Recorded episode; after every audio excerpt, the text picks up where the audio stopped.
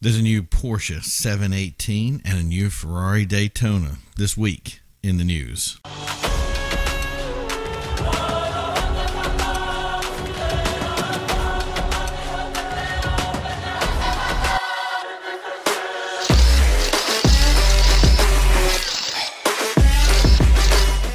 Everybody, welcome back to the Automotive News. I am your host Primo, and today we're going to be talking about two very cool subjects. First, obviously the Porsche 718 GT4 RS and the Ferrari continuing its Icona series with the new Daytona.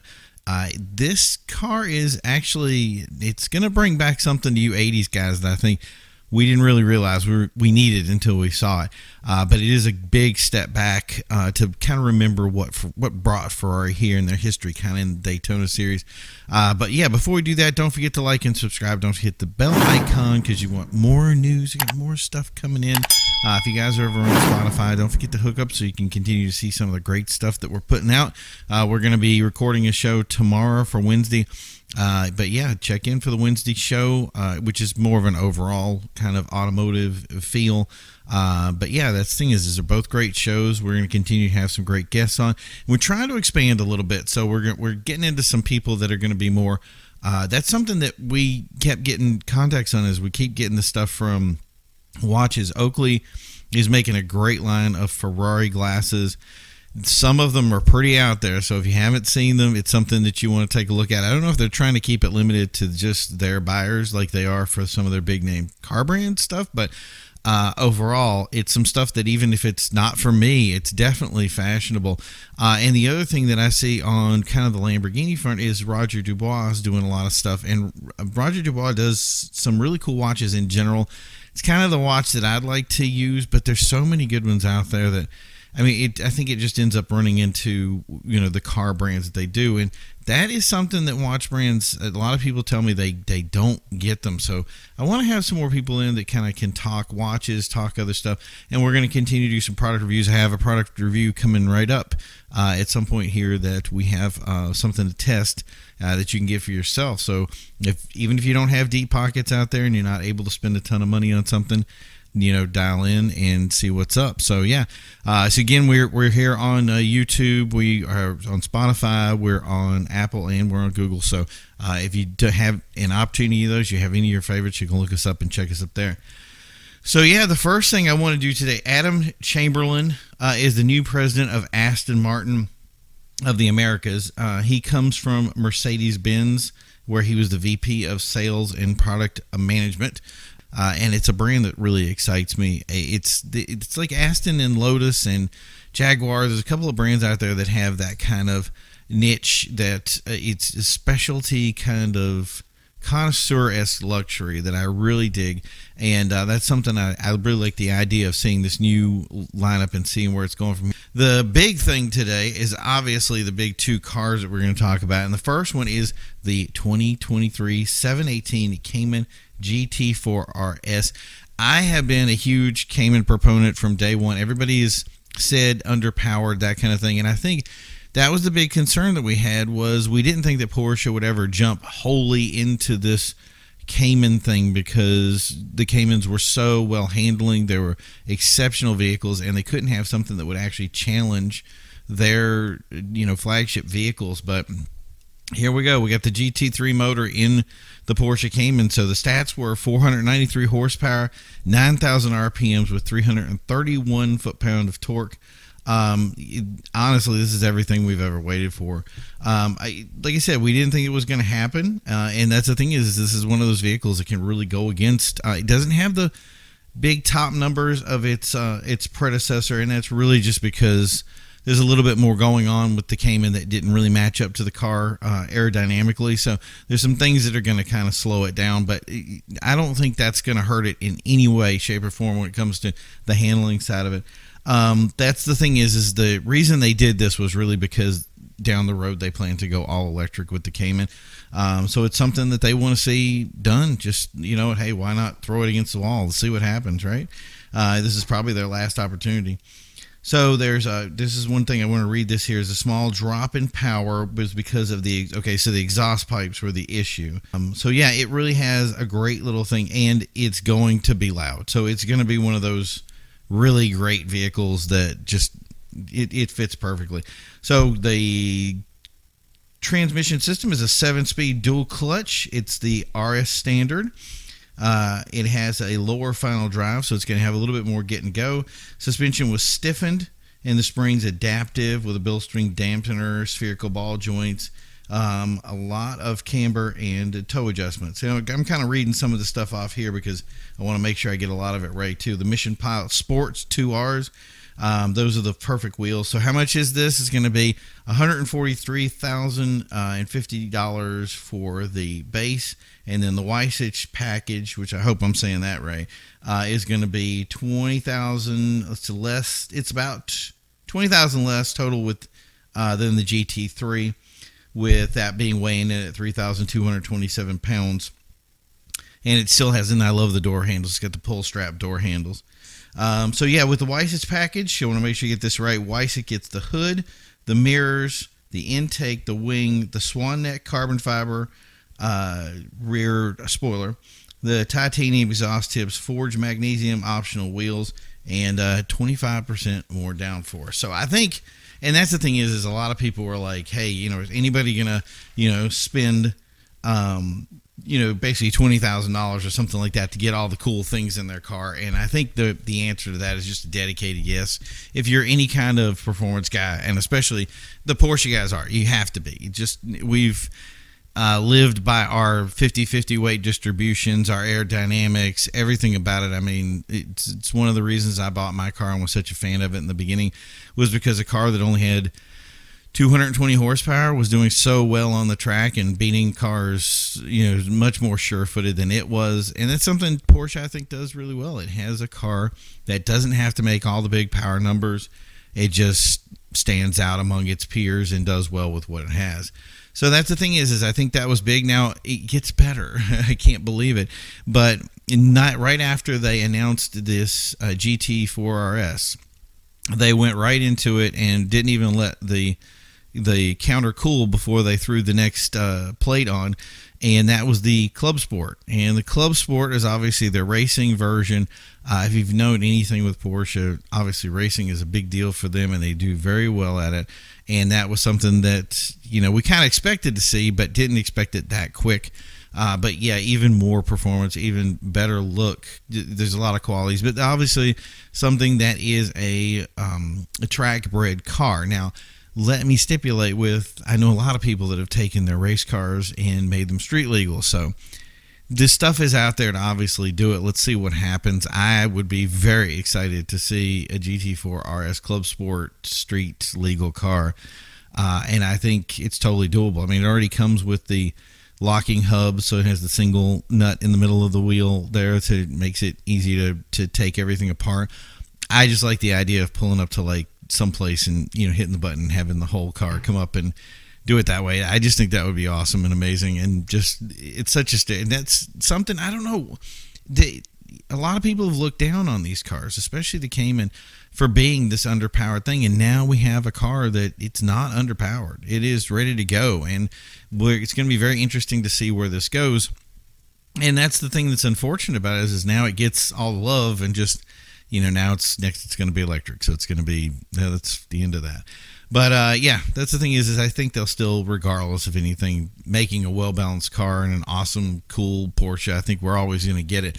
But i'm always going to there's just something awesome about that old you know what i mean just that gt3 motor in the mid-engined porsche. Oh just i don't know. I'm gonna i'm gonna digress to it later when I'm off the show, but I hope you guys like it from that end. And the thing is, if it's a car that you'd want to own, or tell us how you'd like to feel about the Porsche, or especially the Cayman, in the comments, and let us know what you feel. I mean, I, I everybody I've heard from loves them, but you know what I mean. I'm sure there's some guys out there saying, "Hey, you know what? My GT3 is better than anything else," and if it is, that's the thing is, is I'd love to see somebody put it on the track and test it out. So the next big thing was the Ferrari Daytona SP3. Now, what can we not say about this? Part of the Icona series from Ferrari. That's where they take their vehicles and they give like a futuristic vibe to an old system that they've done. So, like the SP2s, the uh, different things that just race car versions, uh, race car street versions of their you know track bred race cars that were done in the 70s and stuff like that mostly because of their daytona wins and that. So we kind of went you know where's this one going? It, it's a v12 sourced uh, it comes from the competizione it's got 828 horsepower. It's actually their most powerful uh, ferrari that they've had yet. Uh, and it rpms at 9500 rpms which is just crazy 514 torque uh, but yeah, this is this is it doesn't do some of the new things, and one of the things I love about it is that it doesn't have it only has passive aerodynamics. So the aerodynamics in it uh, use the body lines of the vehicle. Now, it, you guys that used like any of the F40s and F50s, that was something that was very cool about their cars and the uh, the chimney setup. So they have a way of flowing air from the ground up through the vehicle to get the downforce down the car and pull the car to the road. Uh, so that's something that's really cool. And I, I, one thing, and this is something you guys out there that love, I guess, the Testarossa stuff. I'm a huge Testarossa fan. I'm a huge, uh, love the V12 stuff. Uh, but yeah, it has kind of that cheese grater feel. And I think a lot of you guys, I think it was the, was it 348? Uh, well, the predecessor to the 355 had in the Testarossa both had the, the sills, and it seemed to want to go to that sill route. I, I would like to have seen more of the, the sill application and more of that kind of you know 80s feel that I think Ferrari. I mean, if you're going to do an Icona series, I mean, it's something that's part of our history. Everybody got in the Ferraris in the 80s. That was kind of the big thing. Is that's people say it happened in the 60s and 70s, but let's be honest, the Miura got its first title of supercar back in the 70s. I know it was the word was used before that, but really people didn't attach to it. And we didn't get till really the 80s when people started getting a real, I think, love affair with what would be called an exotic car. And that was the time when, you know, and I think it was more too that, you know, we're seeing it on TV. We're seeing things like Cannonball Run. We were seeing you know, people that were publicly connoisseurs of automobiles, not just I want to have a fast car. I want to have a fast car that's going to get me there in style. And that was something that was really introduced into these movie fields. And I think even if you're you are doing a dedication to kind of that Daytona stuff, I don't think people got too much into the you know the topless kind of race car stuff. I think that's very unique and that's for collectors and great. But the people out there in the street or the people out there in the world, they want to have something they can drive. That's what made the 360s and the 430s and even the 355 such a great car was because people could take these things out and they can drive them. And and I understand this is a 2.25 million dollar collector car, but the thing is is that if you're going to build something like this, make it as good as the Enzo. We had tons of people that drove Enzos and Bugattis and put mileage on these cars. And even if it's a collector car, make it something that can go out there and challenge those guys and uh, and have that kind of like I said, if we're gonna go back, have that '80s feel to it. Uh, but yeah, all in all, the, the, the Daytona SP3 is going to be an amazing car. Um, it's just to be it's going to be part of kind of Ferrari's history going forward. And I do like the idea of car companies taking something that doesn't this doesn't feel retro. That's something I think is totally overdone in the automotive world right now. Um, the criticism of the Countach is a perfect example of you know people taking something that's part of their history and saying why are we doing this uh, and the thing is is i don't feel that ferrari's doing this the wrong way i think they're doing it the right way they're taking something that is making it new and not really saying this is this is that Daytona car. This becomes a car unto itself, and it brings something very special because it's something new. And if if anybody remember the uh, SP 45, I think it was, it was James Glickenhaus made one. I remember the beauty of saying this is how we should do it from here and in. And he's done a ton of great cars, and I think those are good examples. Uh, but that's the thing is, is Ferrari kind of took this model. They're very good. They they made a lot of custom one-off uh, race cars for their drivers back in the day, and they're just taking that same mentality, bringing it to the track, and now it's here on the street, and we're seeing it in in person, and I think people are getting very. Uh, very excited about it, and that's the thing is, is it's you know all the buyers out there get jumpy. The problem is, is that uh, you're not gonna, you're probably it's it's gonna be invite only. You're not gonna be able to go out and say, hey, I want you know, throw me an SP3 and I got the 2.25 million. There, you're gonna get an invite, and if you didn't get an invite, you're not getting a chance to it. So I hope you guys are paying attention. There are a lot of we're coming into the holiday season now. Where everything's to be going towards more of the Toys for Tots stuff. Uh, I'm hoping that we're going to have a little bit more cars. Uh, we did this show over at KD Design uh, on Sunday, and I was amazed. And I mean, we're here in almost finished November. It's right off the day of Thanksgiving, and filling up lots with amazing vehicles that are just incredible coming out to support stuff like Toys for Tots. Uh, the three Toys for Tots I've talked to so far, and I'm sorry, not just Toys for Tots, because there's other agencies out there doing the same kind of stuff, uh, and these charities are helping people uh, with all sorts of different stuff. They're they're out there too, so I don't want to you know take take away from any of those people. But that's the thing is, is here in the end of November, we're sitting out here doing car shows with tons of different great cars, and a lot of you guys haven't put your cars up for winter yet.